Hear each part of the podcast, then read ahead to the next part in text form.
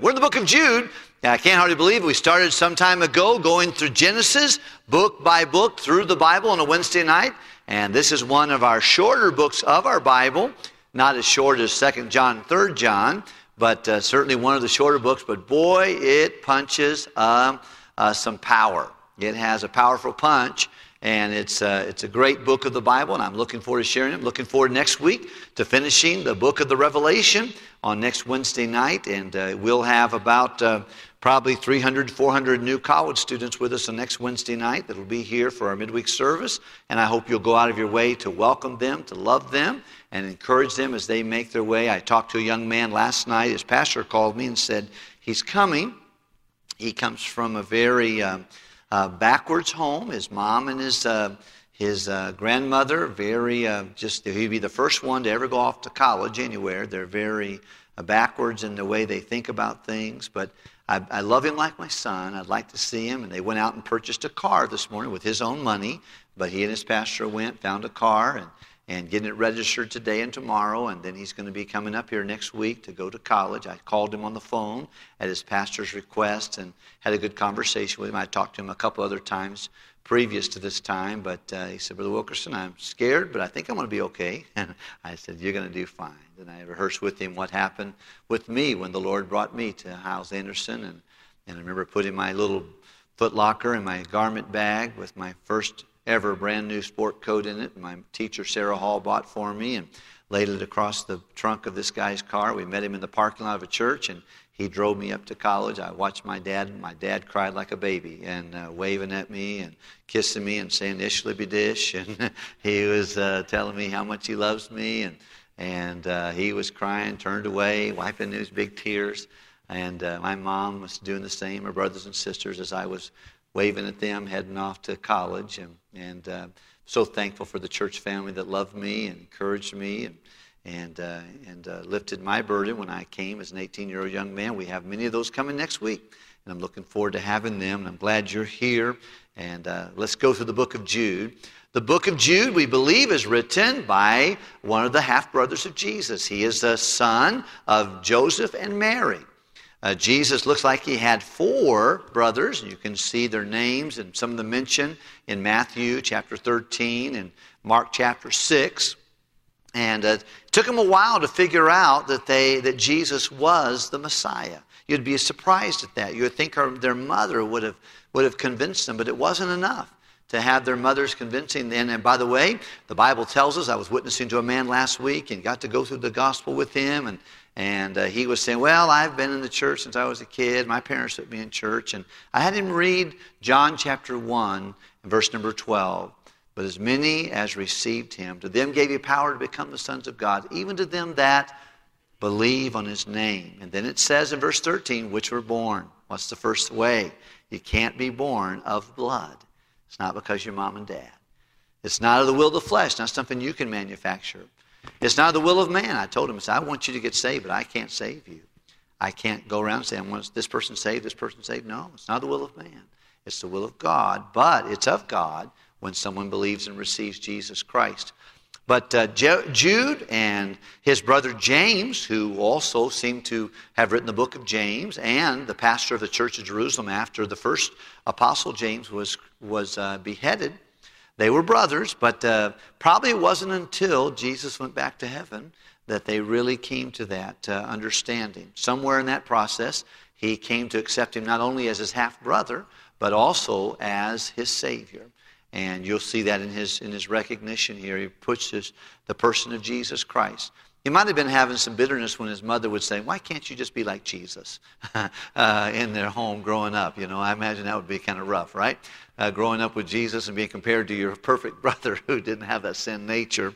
I don't know. But let's look real quick at a couple things that, that we see here as, as he is uh, writing to us. And the Bible says Jude, and another name for that would be Judah. Uh, in the Old Testament, it'd be the, it would be a, a, name in the Hebrew and the Greek the same. The servant of Jesus Christ, the brother of James, to, to them that are sanctified by God the Father and preserved in Jesus Christ and called. How many of you are in that group right there? You've been sanctified, called, and preserved in the person of Christ. Aren't you glad for that? And by the way, the Bible is for Christian people. Matter of fact, the church is for Christians. We've got people nowadays trying to make the church look like a nightclub and trying to attract the world. And the truth of the matter is, it's backwards. Um, we, the church is, is not supposed to be an attractive to an unsaved. You know, what should be attractive to an unsaved world is obvious love.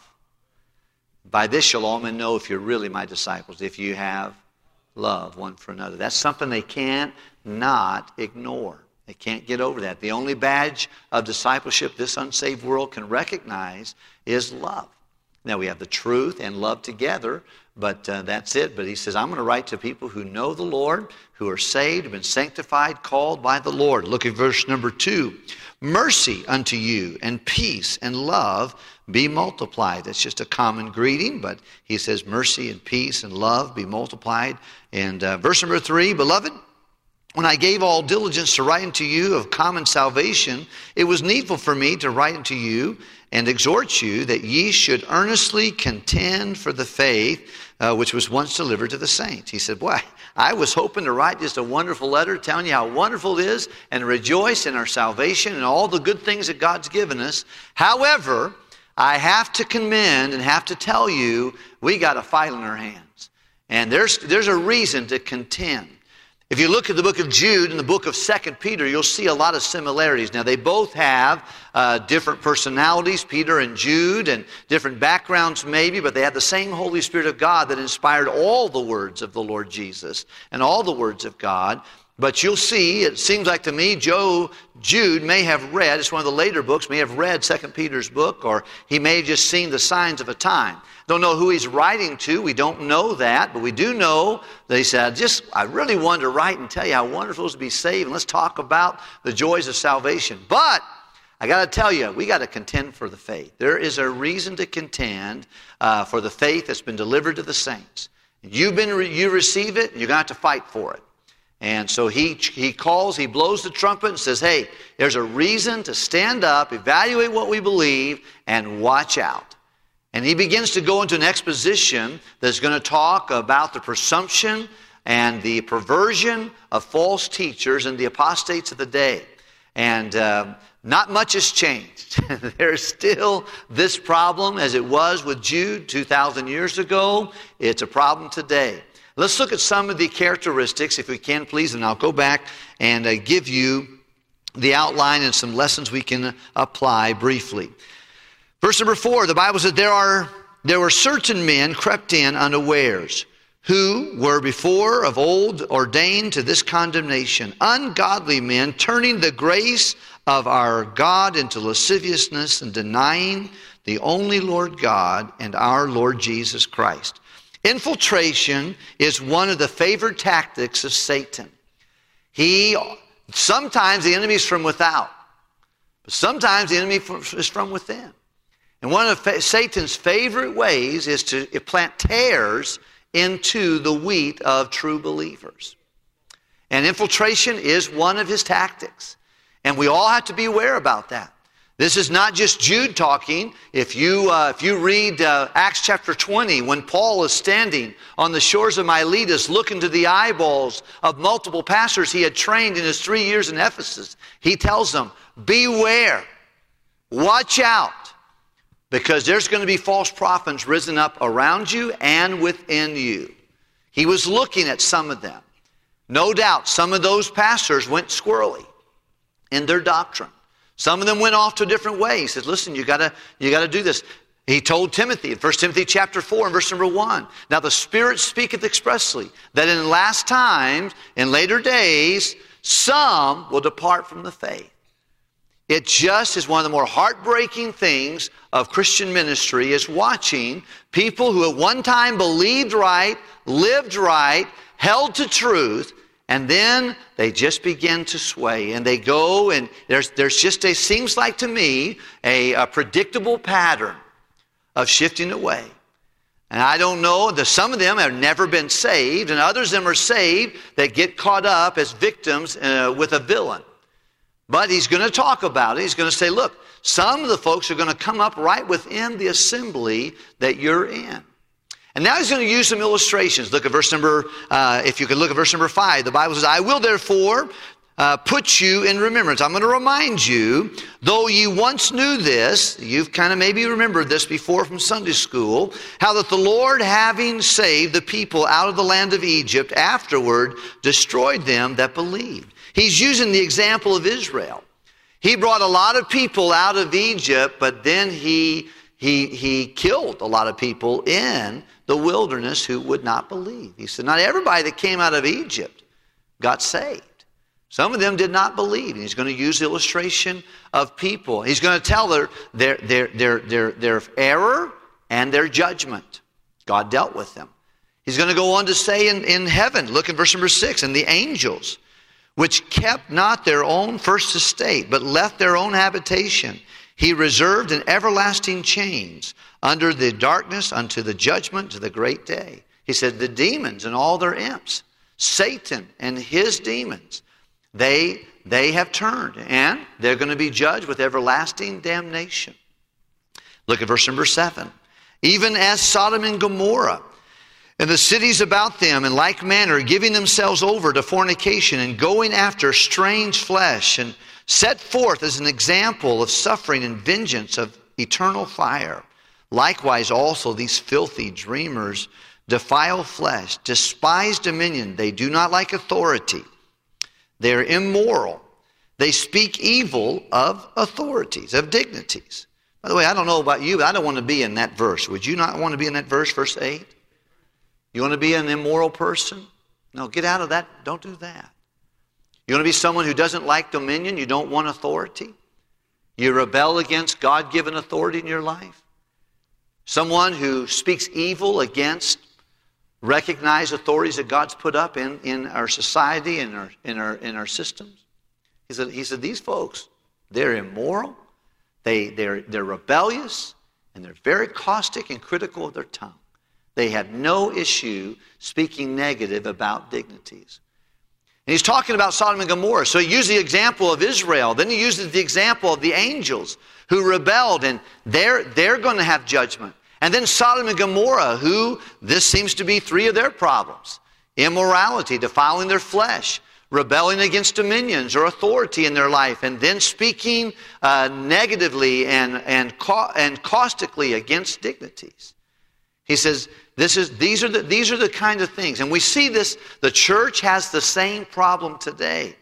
And the infiltration is false teachers that you see there. And then you, you, you, you'll see that uh, there are tares. There are people who are in the pews or in the ministry, but they're not saved. And they have been placed there by Satan to complicate the work of the Lord. Another problem we have in the local church is demonic activity. How many think you've ever experienced Satan and de- demonic activity in trying to do the work of the Lord? If you have never had that, you probably are not doing the work of the Lord. Boy, sometimes whenever it comes time to win someone to Christ, dogs bark, babies cry, um, sirens go by. It's unbelievable. Whenever you're trying to do something that is spiritual and wholesome and right, you ever wonder why? Why is this so hard? Why can they get 60,000 people down at uh, Soldier Field to watch the Bears lose, and I can't get 16 people in my adult Sunday school class for free? It's crazy. It's because you got satanic opposition. You have infiltration of tares. You have worldliness. A worldliness and an arrogance that oftentimes surfaces in churches and in the work of the Lord that causes some problems. Let's continue on if we can. He gives an illustration, yet Michael, the archangel, when contending that the devil, he, he disputed about the body of Moses, durst not bring against him a railing accusation, but said to Satan, The Lord rebuke thee. But these, th- these speak evil of those things which they know not, but what they know naturally as brute beasts, in those things they corrupt themselves. Woe unto them, for they have gone the way of Cain and have ran greedily after the heir of Balaam in, in reward and per- perish in the gainsaying of Kor. So here we find that he's going to use some interesting, Jude definitely is writing to a Hebrew audience, in my opinion. And uh, he, is, he is referencing not only revealed Old Testament stories, he's going to mention that in the scriptures, but he's also going to mention some writings that were extra biblical. They're not in the biblical canon of scriptures, but the Jewish man or woman had read them. By the way, there are some beneficial things in other books of the Bible uh, than just the Bible. I certainly, if I had my choice, I'd just keep my Bible and leave those other things to collect dust on the shelf. But there are some good things we're learning. The, looks like he's referencing the book of Enoch and possibly the writings of Moses. And he says, look, when it came time for, for Moses to get, to get buried, there seemed to be a little bit of an argument with Michael, the archangel, and Satan over the body of Moses. And that is not a biblical thing, but Jude is referencing something that every probably Jewish uh, man or a scholar has been familiar with in another writing. And he's like, he said, look, the same arrogance and the same restraint that Michael used, you might want to use that too. But he said, These people corrupt minds. They just run their mouth. They say whatever they want to say against whoever they want to say it. And we find here that Michael the archangel, who had great power, did not. So he said, Look, you know, I'll just let God take care of that situation with you, Satan. It's a lesson we all can learn. A good time to keep your mouth shut is when you're in over water. when you're head when you're in over water, that's probably a good time to be quiet. Sometimes when we want to say something, we ought to ask ourselves, is this what God wants me to say? Is this, is this, and I like that little acrostic, we've heard about it before. Think before you speak. Is it, what I'm going to say, is it true? If I said it, would it be helpful? Could it be inspirational? Could it be more discouraging to the situation? Is it absolutely needful that I say that? And can I say it in a spirit of kindness? Is it true? Is it helpful? Is it, would it be inspirational and helpful to somebody there? Would it inspire somebody? Uh, this, today I was talking to Brother Keith um, and he made, made the, the verse, reference to the verse that we spoke about, that let no corrupt communication proceed out of thy mouth, but that which is good for the use of edifying, building up, inspiring. Is it needful? And can I say it in a kind and gracious way? You know, sometimes even correction doesn't always have to be in a caustic spirit. In fact, I think it ought to be done in a kind spirit. The Bible says we ought to speak the truth how? In love. And uh, he said, These folks have no, they have no regard for that. And he used an illustration of the Old Testament. Then he references three different uh, types. He says Cain.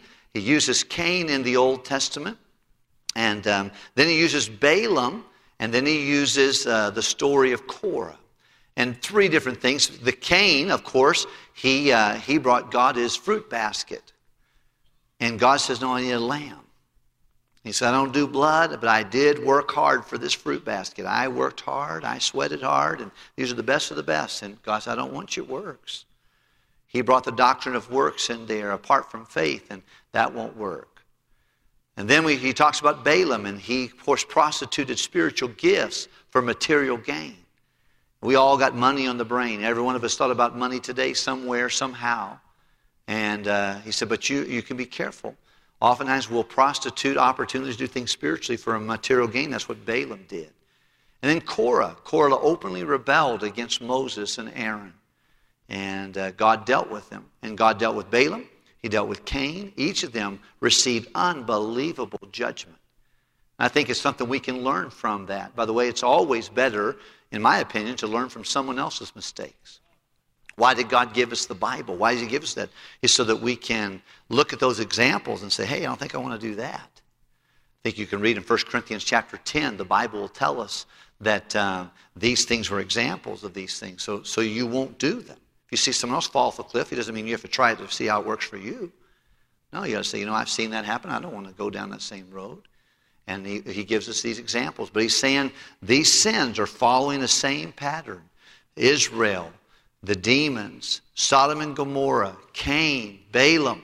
And then, of course, it brings in Korah. Let's continue on, if we can, please. In verse number uh, 12, the Bible says, These are spots in your feast of charity when they are feast with you, feeding themselves without fear. And I think it kind of references the, the selfish pastors in Jeremiah.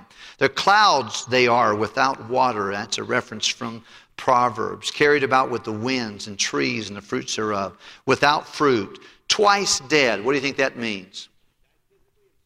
Not saved. Yeah, people who are not saved, they're twice dead. They, they're going to die physically and they're going to be separated from God. Didn't want it that way. But they're unsaved people function in spiritual activities here, but he said they're clouds, they don't have any rain. They're shepherds who only feed themselves and they do not care about the flock. And then he's going to use another analogy here raging waves. I think you'll see this in the book of Isaiah.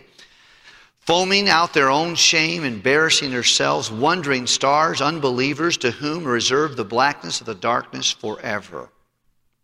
And then Enoch also, the seventh from Adam, prophesied of these things, saying, Behold, the Lord cometh with ten thousand of his saints. Once again, a reference to the writings of Enoch, most likely, and not an Old Testament reference. To execute judgment upon all that are convinced and all that are ungodly among them, that are all the ungodly deeds that they have ungodly committed. Can you think of the key word in that verse right there? And all their hard speeches which ungodly sinners have spoken against them. How many would like to live a godly life and an ungodly life? If you want to live a godly life, that might be a life verse for you right there. Verse 16. Notice these ungodly people. How do they, uh, how do they put out themselves? These are first what? Murmurs. What do you think murmuring means? Complainers griping. Say, Pastor, I don't think that's all that bad. It sounds like to me it's bad.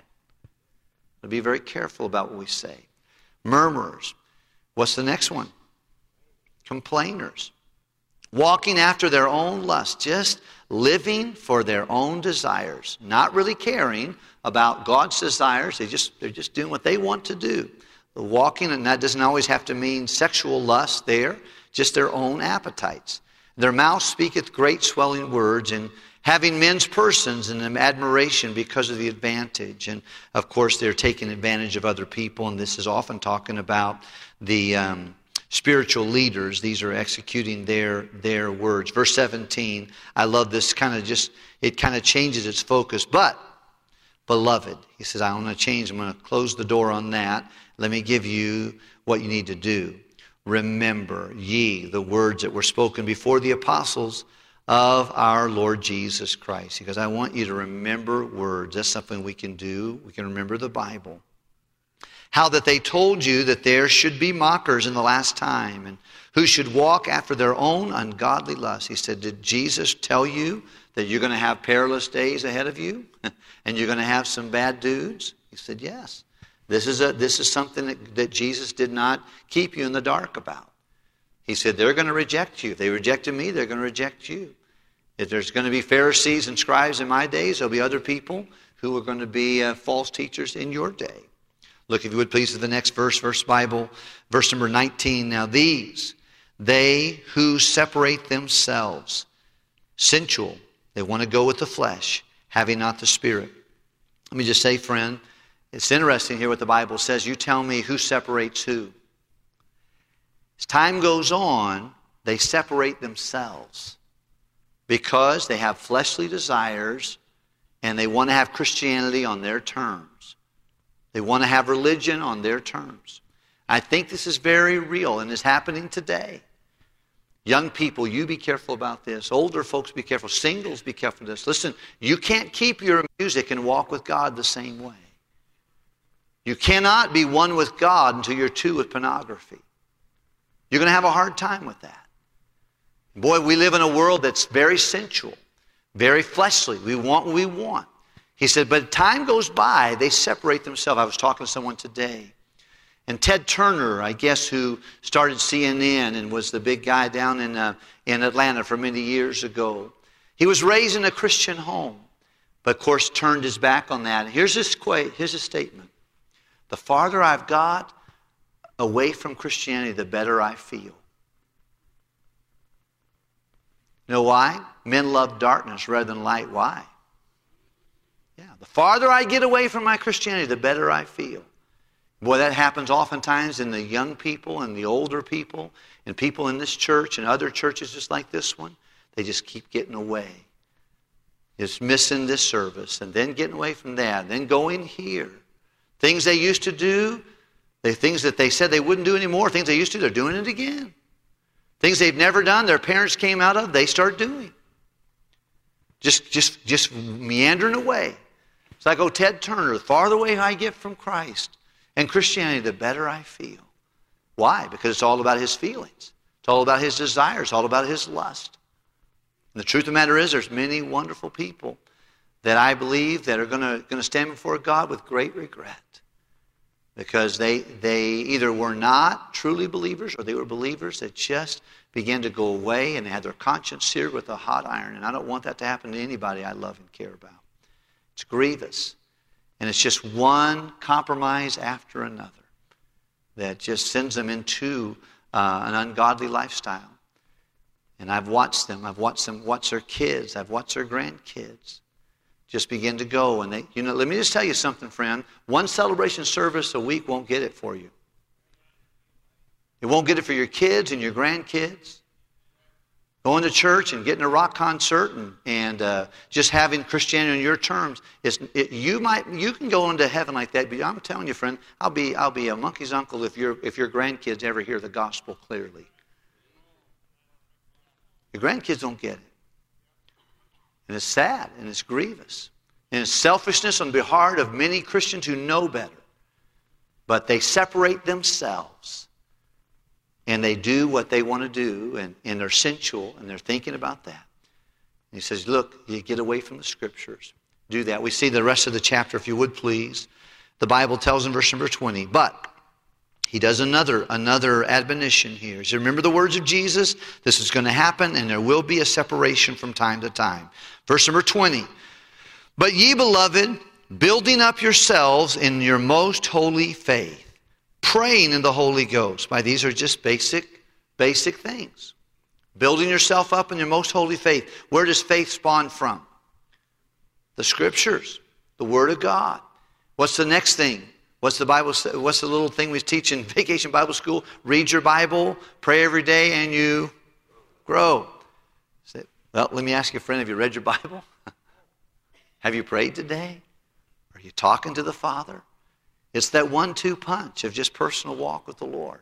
He said, Build yourself up in your most holy faith. You'll build it up by relationship with the Scriptures. Praying in the Holy Ghost. He doesn't stop with that, but he says the next one here, he says, Keep yourselves in the what? Love of God. Remind yourself of the love of God. Keep yourself there. And then looking for the mercy of our Lord Jesus Christ into eternal life. And what is that? Looking for what? The mercy of the Lord Jesus Christ into eternal life. Keep your eye on the eternal. Look for that. And if some have compassion, making a difference. And others save with fear, pulling them out of the fire, hating even the garment spotted by the flesh. Now unto him. Isn't that beautiful or, uh, the ending here, doxology. Now unto him. Would you read verse 24 with me? It's a great verse. It's the key verse, I think, of the chapter. One I like especially. Let's read it together. Ready? Verse 24. Now unto him that is able and to present you to the only wise God, our Savior, be glory and dominion, uh, glory and majesty, dominion and power, both now and forever. Would you conclude with me? Amen. What a great book of the Bible, isn't it? Let's look at a, at worksheet. I'll give you a couple thoughts here. If you'd like to keep notes, and some of you have got a little notebook going, so I want to kind of keep it going here. The key verse, Jude 24, would be one I just love to see as he concludes this wonderful la- this letter. You may find another key verse you would like better. Number one, the reason for the epistle. He said, I'm going to write, I want to write to tell you how wonderful it is to be saved, but I need you to contend for the Faith. You're going to put out beside that. That's the reason. He said, I got, you got to contend for the faith. You got to put a fight now. Number two, examples and explanation of the wicked or the ungodly. Examples and explanation of the patterns and the practices and the byproduct of being an ungodly person. Number three, remembering the promises and the prophecies of God. Remember the promises. Remember the words of our Lord Jesus, what he said, and now the admonitions that we're supposed to do. Lessons to learn. Christians must be on guard into these things. Number one, contend for the faith. Verse three. Number two, to be loyal to the Lord Jesus Christ. Verse number four. Would you go back there real quick with me, if you would, please? He says, uh, the folks are turned away from the grace of our God, the lascivious, denying the only Lord God and our Lord Jesus Christ. By the way, they're one. Jesus is God. Would you say that with me? Jesus is? He is God. Everybody, one more time. He is God. Our Lord God and Lord Jesus Christ simultaneously reminding us that. Number three, to remember the promises. And I already pointed that out to you. But he said, remember the words of our Lord Jesus. Go back and remember the promises of God.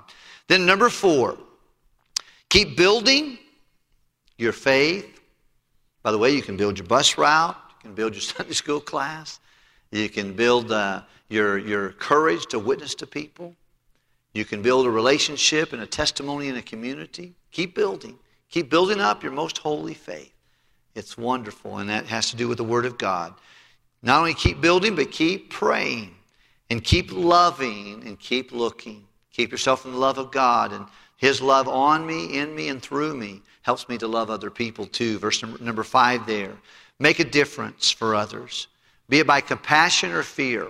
Most everybody comes to know Jesus one of two ways because of compassion or fear. He said, Some have come passion, making it, others save with fear. And I, I think that uh, some of you, if I were to talk about your testimony, you could just say, you know what, I just had a godly friend. He just kept on, kept on, kept on telling me about the Lord, telling me the Lord, and I got saved. And you could say, I got saved because of the compassion of a soul winner. Others of you got saved because you're scared to death. You thought you were going to die and go to hell. and you're thinking about, man, I'm under judgment. I'm under judgment. Goodness, I need to get this figured out. I, I, you're, you're scared, nervous about that. Compassion or judgment. We make a difference with compassion, the Bible tells us in the last part there, to anticipate being in the presence of God.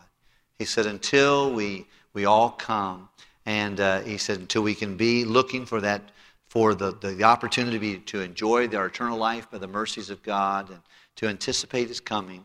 Keep, keep anticipating what the Lord's going to do. I don't know if there's anybody here tonight, you're not sure you're saved. Maybe you remember the church. Maybe you have a story you tell. Maybe you've been baptized, but you're not sure you're saved. If you're not sure you're saved, don't go to hell from First Baptist Church of Hammond. Don't leave this room without Jesus. Let someone take the Bible and show you how to be saved. You can look back and see the compassion of God. Let the goodness of God bring you to repentance. And then if you are saved, once you evaluate, man, do I have any of these characteristics of the ungodly? Jude explains their, their plight uh, or their, their, their practices and their plight about as good as anybody can do, encapsulate it very quickly there. And uh, he says some very practical things being murmurers, complainers, when most of us we wouldn't confess to, to doing some wicked thing. But if I say, Have you been complaining lately? How many have? Well, let's raise your hand. But God doesn't think that's, uh, that's uh, Jake raised his hand. Ken, does he raise it for you? Or, you know, that's, I'm just joking. He's just listening. He just raised his hand whenever he heard that. He didn't hear about the complaining part there. Boy, we, we, we get asked something that, we think, oh, that's not, that's a little sin. All sin is sin. And it needs to be dealt with, and it's attitudes of the heart. May God help us. Let's pray together.